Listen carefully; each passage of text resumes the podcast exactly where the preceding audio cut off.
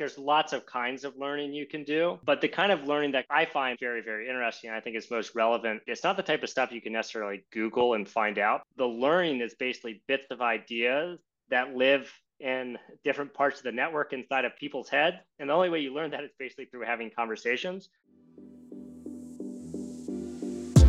Welcome to the Operate Podcast, where we give you a behind the scenes look at company building from the perspective of the builders themselves. This is how we operate.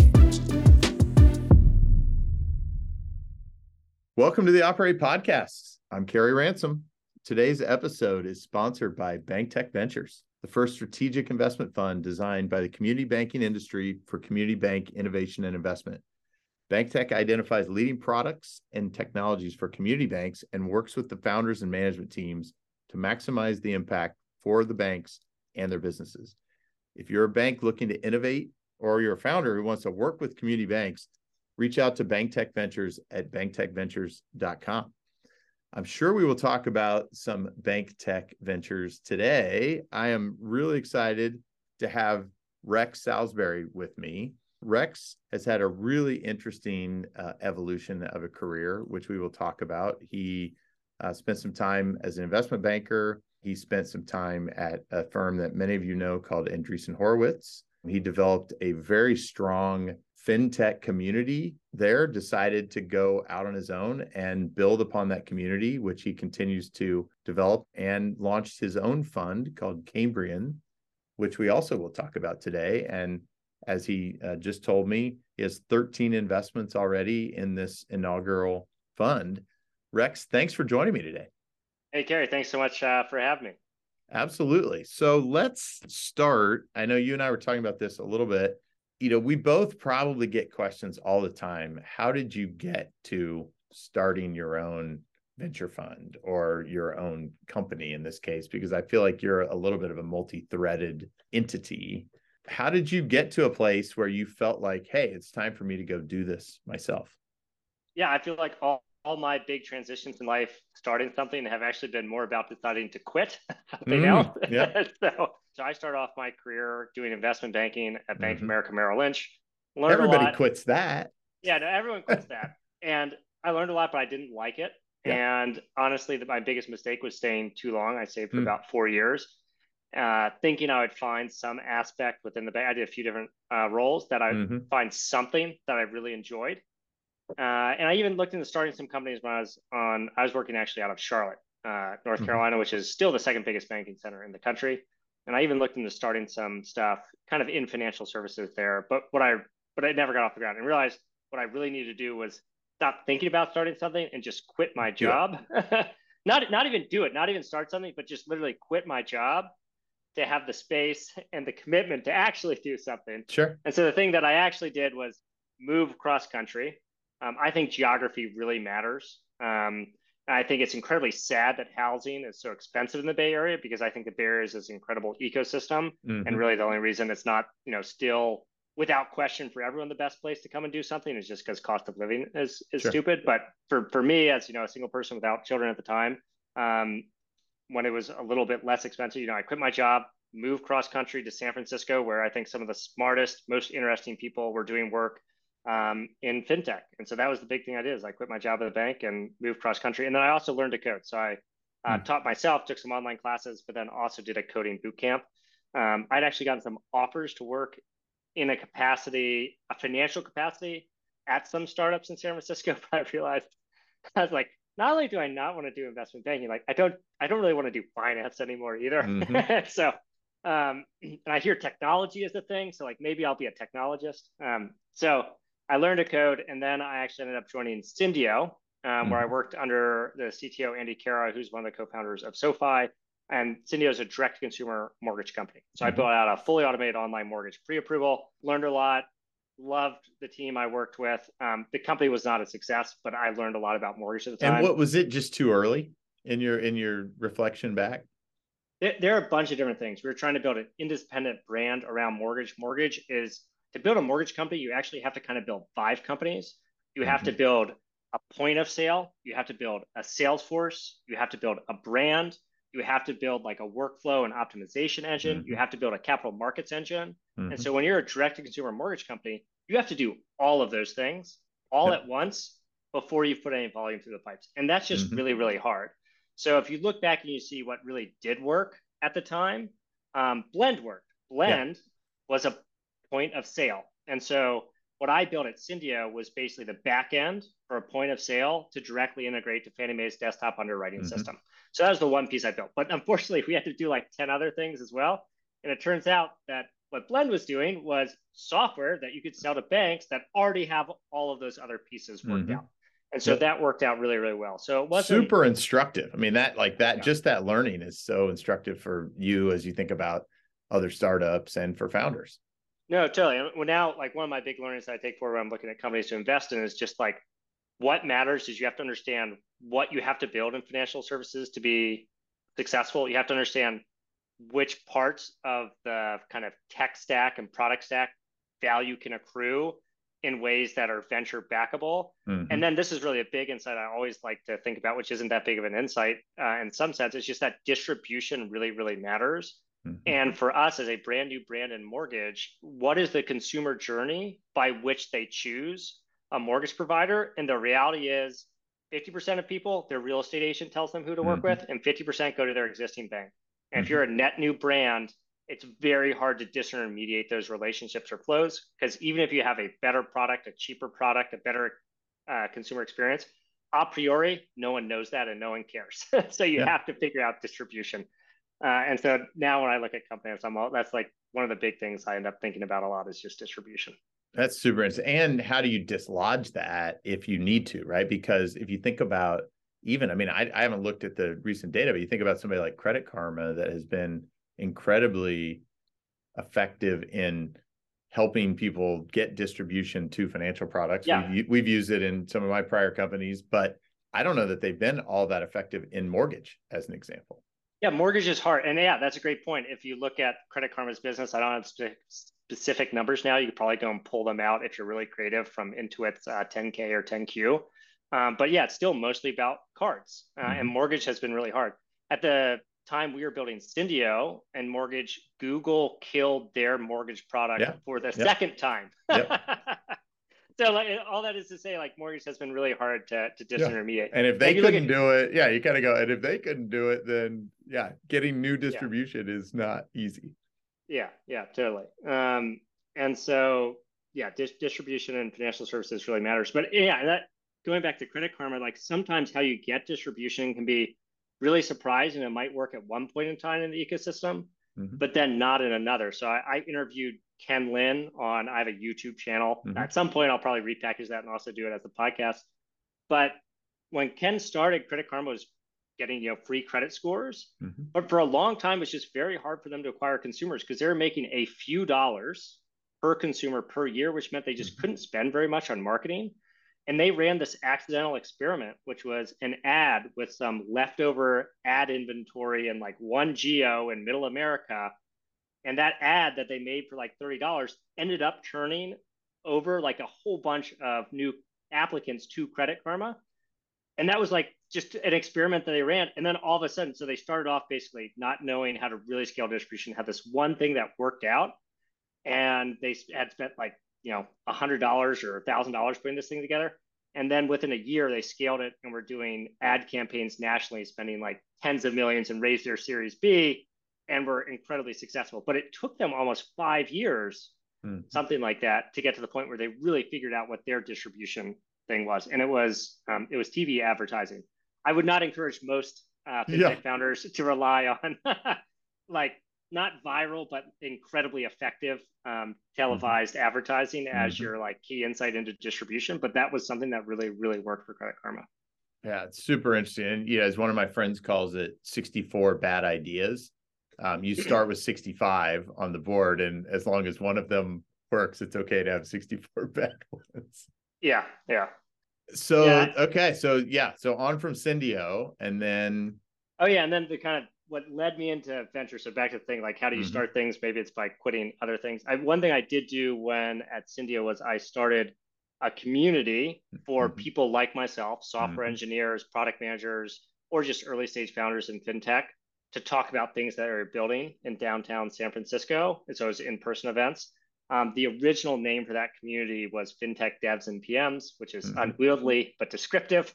Uh, yes. Uh, and I rebranded many years later that to Cambrian. So this mm-hmm. is kind of the genesis of Cambrian, the community. Mm-hmm. mm-hmm. And for example, the kind of conversations we would have, our very first event was my team demoing our mortgage pre-approval flow, the Plaid team demoing their API, and another founder demoing Penny, which is a chat app that was later acquired by Credit Karma that mm. was built on top of um, built on top of Plaid. And actually, if you log into your Credit Karma app and ask questions about the score, you'll still see Penny Penny there now. Mm. And so from that kind of core idea of talking to interesting people in fintech about interesting things they're building, came in the community just grew over time. Uh, this is a around like a little after 2014. If you look at like Google Trends and mm-hmm. for the word fintech, you'll see the term fintech goes from not being a term to like being a term. Mm-hmm. And so it was just a great time to start bringing people together and got to the point where I was running monthly events in San Francisco and in New York, was doing two annual summits, was doing quarterly jobs fairs, was doing biannual co-founder matching. I basically realized I was much more effective as an ecosystem level person mm-hmm. than I was as, you know, an individual company person. And it was where I was getting more energy. Mm-hmm. Um, and so I then quit my job as a software engineer. I went full time on Cambrian the community with the plan to raise a small fund. And actually, Andreessen Horowitz had reached out to me mm-hmm. right after I quit and said, Hey, why don't you, instead of like doing this, join us, help start our fintech vertical? Yep.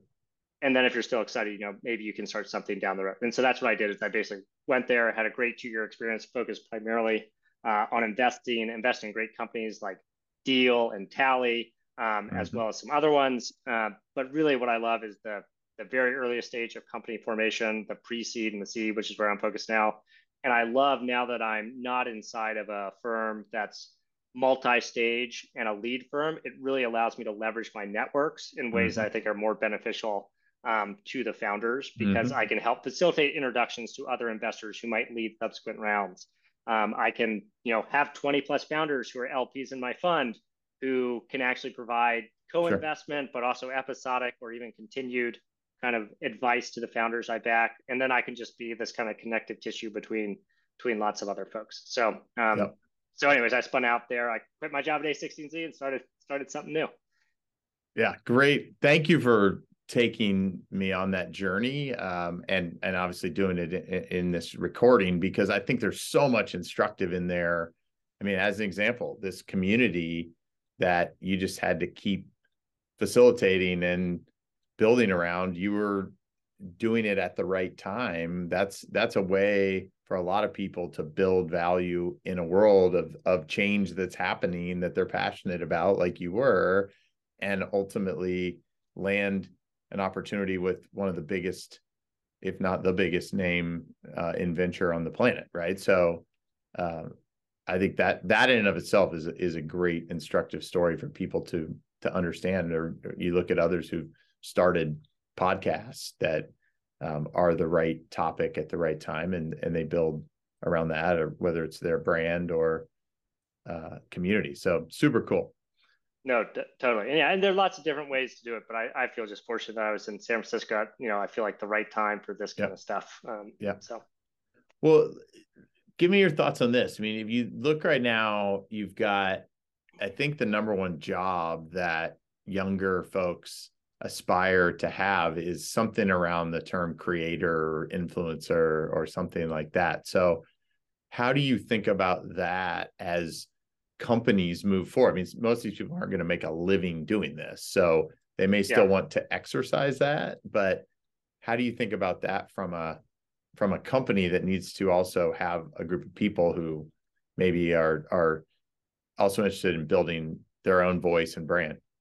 Yeah, I, I, think the number one job that young people want is to be a TikToker or a YouTuber, yeah. which I guess I technically am a YouTuber in that I have a very small YouTube channel. But when I was you're Gen college, Z, man, good good work. Yeah, yeah, it took me at least a few years after graduating college to really understand what a venture capitalist was. mm-hmm. um, and now I happen to be one. Uh, and some of the ways in which I've done that have been through building my own community, audience, mm-hmm. Uh, etc. And so there is definitely some kind of creator esque elements to mm-hmm. to how you I think navigate the the tech ecosystem because at the end of the day, it's just a lot of a lot of networks or some of the, mm-hmm. especially at the earliest stage. Like at the earliest stage, a company doesn't exist. A company is a potential set of relationships between mm-hmm. individuals, and if you're able to help facilitate those potential connection points, and that's what I like to do is try and mm-hmm. facilitate potential connection points between founders. For example, like I do co-founder matching twice a year. Just mm-hmm. kicked off our first half, our one for the first half of 2023 had over 200 participants. So it's about you know making these potential connections between people to start something, or once they do come together, you know, facilitating intros to customers, intros to infrastructure partners, intros to upstream, um, you know, future investment partners to to talent, all that sort of stuff. Um, and so I, I like doing that. It's something that keeps keeps me very busy for sure. sure. No, it's it's great. Yeah. And I think that that learned experience, you know, I I use the word tuition a lot. And, you know, you can pay tuition with dollars, you know, doing some early investing is one way to learn. Sometimes good, sometimes bad. You can pay tuition with time. And I'm sure part of how you learned so much of this was the time that you put in to a startup to this community building that you did. Yeah. Yeah. And I, I like it's a great, it's a different kind, like there's lots of kinds of learning you can do, mm-hmm. but the kind of learning that can be most, I find like very, very interesting. I think is most relevant for like pre-seed and seed. It's not the type of stuff you can necessarily Google and find out because the market hasn't been defined, the pro- product hasn't been defined, the problem maybe even hasn't been defined. And so the learning is basically bits of ideas that live in different parts of the network inside of people's head people's head and the only way you learn that is basically through having conversations mm-hmm. and if there is some way to actually google it and find it out that's probably not the right area to be looking to do pre-seed or seed that's not entirely true because i sure. i also have a very rich information diet read a lot of things from mm-hmm. different sources mm-hmm. but there is this kind of indispensable component which is basically getting information and sharing information between nodes in the in the network that um, makes the having relationships very interesting just from a, an academic perspective in terms of understanding what might be built in the future yeah I, I i think that yeah looking at information in both sort of horizontal horizontal and vertical ways uh, and synthesizing across that's probably where you end up finding a lot of interesting opportunities as a founder as an investor yeah, yeah, totally. Although, yeah. although, investing is also a long-term game, so I'll that's tell right. you, I'll yeah, tell you that's right. ten years whether or not. I I think not enough people actually. I mean, it's you know there are others that have, have said this, but it, it's a long feedback loop, as especially an early stage investor. Um, you know, many of many of whom you don't really get a good signal for a long time. So even just to be willing to live with that fact, yeah, I think a lot of people don't realize. No, totally. I think the the hardest thing I had to sit with before I decided to launch Cambrian the the fund was it's a really long time commitment. So mm-hmm. when you and maybe some people probably understand this, but maybe a lot of people don't necessarily understand it. When you're raising a venture fund, it's a 10 year vehicle mm-hmm. generally.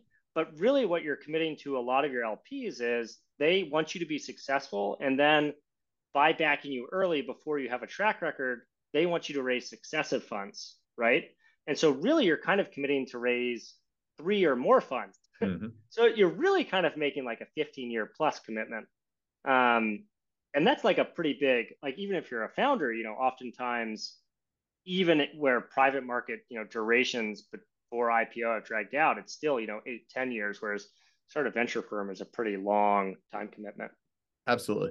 Let's shift a little bit to just state of fintech. Um, you and I are both firmly implanted in in parts of this world, I mean, the, you know, 2020, 2021 numbers were at, you know, crazy all time levels. You know, we've come back to earth, I suppose is maybe the best way.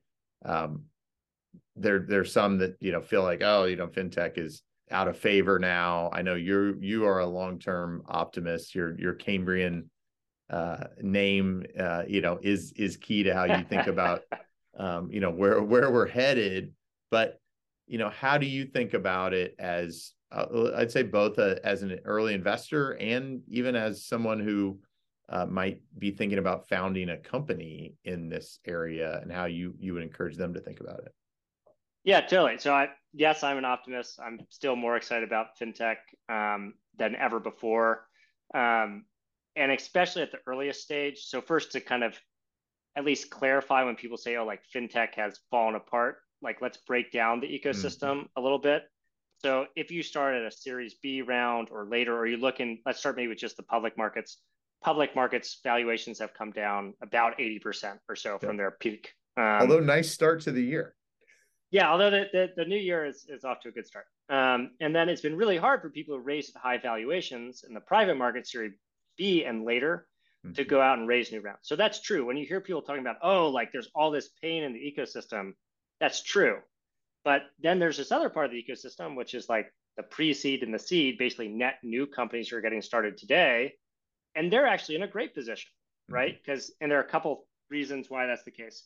One is first of all, there's just more talented people than there ever were before mm-hmm. who understand both technology and finance. That's right. right? Last so decade like, has definitely helped there. Yes. Totally. Like how many how many technologists understood like knew what the word interchange meant mm-hmm. 10 years ago? And the answer is probably like, well, there were lots of them, right? And because actually banks have been the largest sure. employers of software engineers, and so I don't want to downplay that to some mm-hmm. extent, but they weren't mm-hmm. necessarily connected to like the venture capital ecosystem sure. and the whole like business creation ecosystem. Mm-hmm. So like kind of the venture capital connected technologists who understood what the word interchange meant, or sure. maybe even better, the number of venture capitalists who knew what the word interchange meant. It was pretty close to zero 10 years ago. Now there's like all these people, and that's just like one concept mm-hmm. that's fundamental to one set of business models, which in financial services now there are a lot of venture capitalists, a lot of technologists who actually understand the whole ecosystem, and a lot of people who've grown up inside of you know a Stripe or a Credit Karma. There's something like, depending on how you want to cut it, 200,000 to 30,000 employees at like the top 250 fintech companies globally. So there's just mm-hmm. really great talent. And then the other side of the equation is like, well, what about the market opportunity? And if you look at digital penetration and financial services, it's still basically single digit percentages. And so it's like, oh, the market opportunity is basically as big as it's ever been before. Mm-hmm. And then there's a third thing like, what kind of tools do those people have to be able to build businesses? And there's a lot better infrastructure out yes. there to go out and launch stuff. And that can just be very general tech infrastructure like yep. AWS and Google Cloud, but it can also be very specific financial services infrastructure like banking as a service provider, right? There are now a whole bunch of them and a whole yep. bunch of ones who specialize in different parts of the stack. And so you've basically got more smarter people um, in a market that's as big as ever with better tools. It like seems to me like now's a pretty good time. Yes. And then from the venture capital side of things, there's actually record amounts of dry powder in the venture mm-hmm. capital ecosystem, in part because of the pain later stage, people are holding off deploying. But if you're a net new company, you don't have that overhang of like an unreasonable prior valuation. You're a new company. And so new companies today are raising at valuations and at similar rates. There's a similar number of new companies being formed in fintech as there were in like 2019. Mm-hmm. And guess what? 2019 was like the valuations were fine. That was a, that was a good year. yeah. the number of companies being formed was fine. So all that is to say, at the earliest stages, there's still a ton of opportunity um, in in fintech, and I think in a lot of other categories of, of venture as well. Absolutely. Yeah, they, I think it's you raise an interesting point. I don't know if I've ever told you this. You know, in uh, one of my prior fintech businesses, you know, we built uh, a system that looked very similar to Alloy, and yeah. we spent a lot of time and a lot of money and a lot of effort because Alloy did not exist. And at a point, yeah, so this said, this was internal tooling as opposed yes, to exactly. tooling that you were selling. Yeah. yeah internal tooling just to support our business. We had to do this, right? We had to we had to do identity and bank account and income verification, and we had to build it.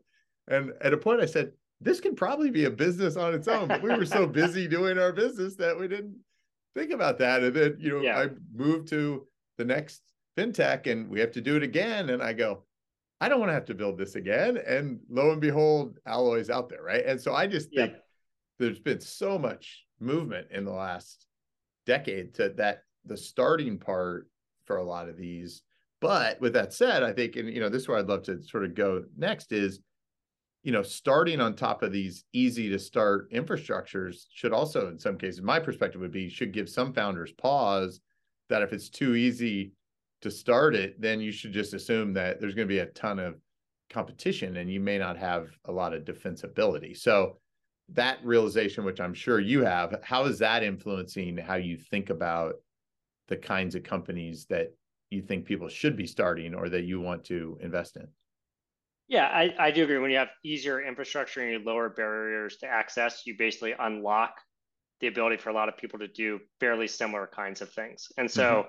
one way is like I just see a lot of this going on in the ecosystem. And so if I hear like five people with the same idea, it's probably going to be hard.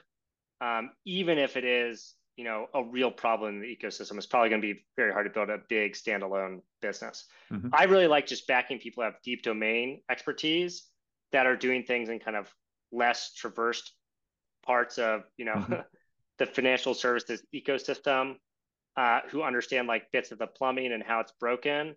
And oftentimes when I talk to those individuals, they teach me something very new that I haven't thought about before mm-hmm. and that I haven't heard anyone else talk about.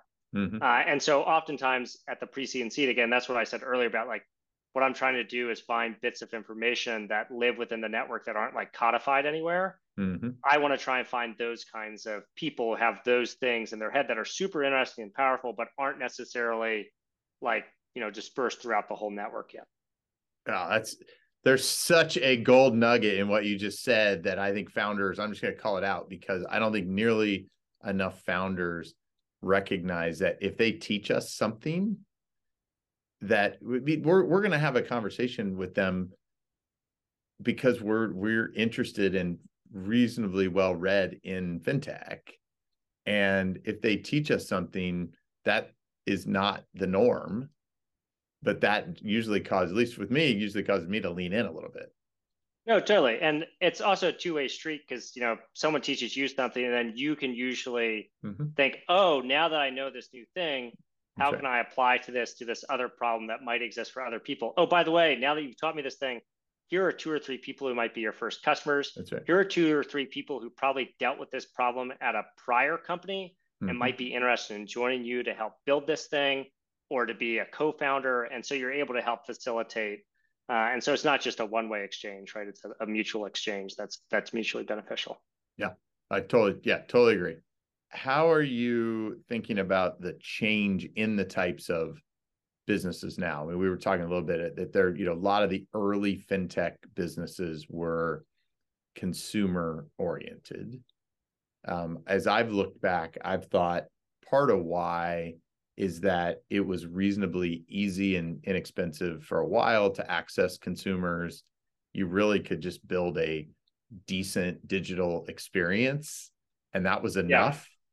Yeah. Um, it was, you know, there was really not much product innovation. It was a better application, a better mobile app. It was, yep. it just yeah, wasn't the, that the hard. iPhone existed. That's right. Facebook and so like advertising on social networks wasn't overly penetrated. Mm-hmm. And then I think the other thing is the idea space, right? Technologists weren't necessarily super deep in how the financial services ecosystem worked, but they could understand as a consumer of mm-hmm. financial services things that were broken about the experience.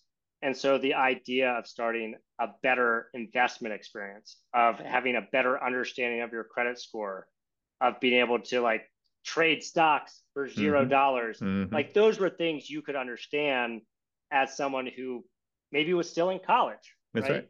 That's right. Um, and then you had these other kind of platforms that you could ride along. But now that we're 10 years later, mm-hmm. the iPhone's been around for 10 years. Facebook has been around for 10 years. And those same ideas and insights that worked originally, now you're going to have to find find newer stuff.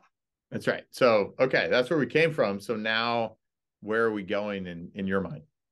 Yeah, and I I spend a lot of time just in B two B, and it's not that I'm mm-hmm. against B two C. In fact, I would love if people have kind of interesting new direct to consumer businesses. Mm-hmm. I would mm-hmm. love to be pitch them. Um, but I think what we talked about earlier is you know a lot of people maybe help scale um, you know uh, a Credit Karma or um, a Robinhood or one of these other like large consumer companies, and they realized ways in which the plumbing were broken and then they went out and tried to fix some aspect of that mm-hmm. plumbing. Mm-hmm. Um, and so that's just a great thing is basically people have like deep expertise in certain areas. And then I think another thing that people are doing too is just kind of translational learning, taking things they've learned in how you monetize and provide financial services and then embed them into other experiences to create kind of new fintech powered business models. So one of the big new categories of business that all these better building blocks have unlocked is the rise of vertical software, mm-hmm. right? So like mm-hmm. tailored solutions that are kind of the core operating system for a specific type of business. Maybe it's dentist, maybe it's yoga studios, maybe it's a small scale manufacturer, maybe it's government contractors. They have similar workflows, similar needs. But if you're trying to build a perfect built software solution that's only charging, you know, a monthly fee, you can only make so much money. If instead you're doing payment processing, lending, payroll, bookkeeping, insurance, all this other stuff, all of a sudden, instead of earning maybe $2,000 per company on your platform, you could maybe earn 10, 20, 30. And so that's kind of a market creating mechanism mm-hmm. by being able to embed financial services. So I've done a lot of investing in vertical SaaS companies, um, but also in you know embedded fintech companies, which I kind of like calling is a little less uh, it's a little more cumbersome, but I, I, think it's a little more descriptive. It's like meta vertical SaaS companies, which mm. is hmm. basically the horizontal enablement layer that allows vertical SaaS companies to embed financial services. So I've done investment in an embedded payroll company, an embedded lending company, an embedded consumer wallets company as just like a few examples of people are helping provide the building blocks for mm-hmm. vertical SaaS. So vertical SaaS um, and embedded fintech are two definitely of the, the biggest areas. Um, but then there are also people who have are doing things just in kind of the, the even slower to adopt technology parts of financial services like insurance mm-hmm. or commercial real estate and some of that other stuff that um, you know the, the problems there are not at all obvious to outsiders but once you get in them you're like wow these are some really big markets uh, and some of the basic tech like maybe the tech that i built for blend like that tech could be applied in some way in commercial real estate but adapted for commercial real estate in ways that actually make it much more exciting. um, and I've done like one investment, for example, in commercial real estate for, for mm-hmm. lending that I think is really, really interesting. So all sorts of different opportunities still abound abound in the ecosystem. But for me, that's mostly been to date B2B companies.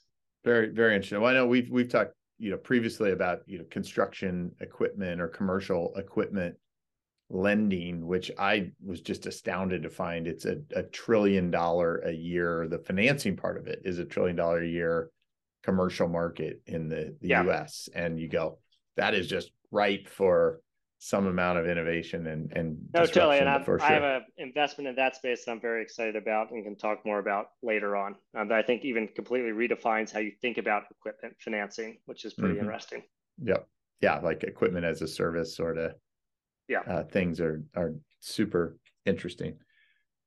Are you of the belief that you know as as some people say every business is now a software business? Would you say every business is also a fintech business increasingly? I, I mean that's been said i think to some extent ad ad nauseum. And it is true it is true to an extent. I mean, there. I think there is a lot of opportunity for people to think about embedding certain kinds of financial services into what they're doing. But it's certainly not all businesses, but a lot more than there used to be. Mm. Um, and that's pretty exciting and interesting.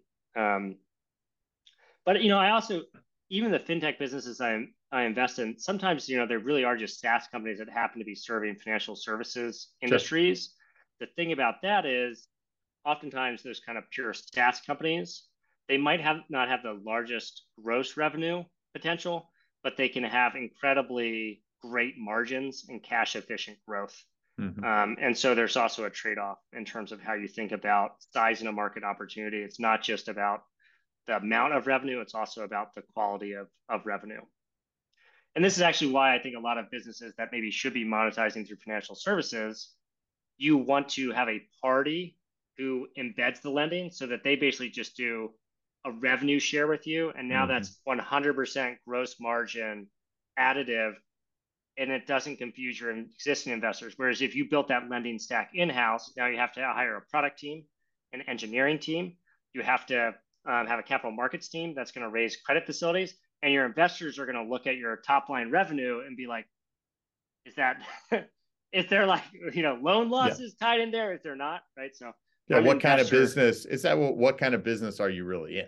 Yeah, yeah. And so if you want to go out and be like, I'm a software business that one that's operating at 80% gross margin, sure, I might have lending embedded, but I'm taking zero risk from that. So I'm an investor mm-hmm. in a company called OFI that does embedded lending. Mm-hmm. They'll do revenue sharing with some of their partners. So if you use someone like that, you don't need as many engineers, as many product managers, a capital markets team. And when you go to your investors and you show them your gross margin, there's not a question of like, wait, what about like the loan losses and reserves and all of that? And you can very purely just stay in the, you know, kind of SaaS multiple world. Great example. Okay, couple couple sort of rapid fire as we're wrapping this up. What's your current view of the future for I'll call it the traditional financial institutions? I I spend a lot of time with smaller banks. Um, how how do you think about them as a part of this 10 years from now? Yeah, I think for smaller financial institutions, like financial services does change very, very quickly. So like the death of banks in the past 10 years has been very much exaggerated. Um, and then I also think there's this new era of co-opetition mm-hmm. between banks and fintech, where a lot of bank or a lot of fintech companies have realized, oh, there are these problems that banks have. We can help them solve them. And banks already have, you know, some degree of distribution, network connectivity that can be unique to them. And I think one lesson banks could potentially draw from that is, or conclusion they would maybe draw is, oh, now I can relax. Like now the fintechs are are supporting me. But the reality is that's dangerous because the big competition for banks has always been and for a while will remain other banks, mm-hmm. especially the big five banks. Mm-hmm. And so the big thing is you're still going to have to think very intentionally about who are your customers and why should they choose you over other people and that can't just be geography, mm-hmm. right? Um, it has to be other stuff. And so that's going to be one of the big questions. Is even though is there is more competition between fintech and um, regional banks, it's still going to be a big question of how do you really, really fight the big five banks. Um, and that is one area that's kind of nice. Is you partner with fintechs, you can probably get as good, potentially better solutions sooner than can the really big people. For example, Goldman made a huge push into consumer banking. Mm-hmm. Marcus greatly exceeded their forecast for deposit growth, but it's still just been cost them a ton of money. So they basically have shut down their consumer product. Their card product, I think last quarter triggered like a billion or two of credit losses. Mm-hmm. And so it can just be really hard for big banks, even ones that don't have legacy stacks to innovate. And so the extent you can lean into partnering with best in class um, fintech solutions, you, you should definitely do that. But by no means should you be relaxing, even right. though even though the kind of you know original proclamations of like banks are dead 10 years ago were definitely sure. um, definitely too soon. Well, and in some cases it's it's all about the niche, right? It's like you or I would take a billion dollar business, but that may not move the needle and warrant even investing in it for someone that relatively speaking that's not substantial. Yeah. Yep, totally. Totally. Okay, so next one, what's your current thought on DeFi? Um, so I and DeFi and crypto generally, I don't. I do investments in like connective tissue between mm-hmm. things between traditional financial services uh, and the crypto ecosystem. Uh, and to be transparent, I actually haven't done any investments in that category out of this fund yet, mm-hmm. because early in 2022, those companies that were interesting with great teams it was so frothy that they would be raising at three, four x the price of a really great founder working on a very real problem that I could understand. And mm-hmm. then crypto winter happened, and so now it's kind of the opposite problem where yeah. there just like aren't as many uh, interesting teams.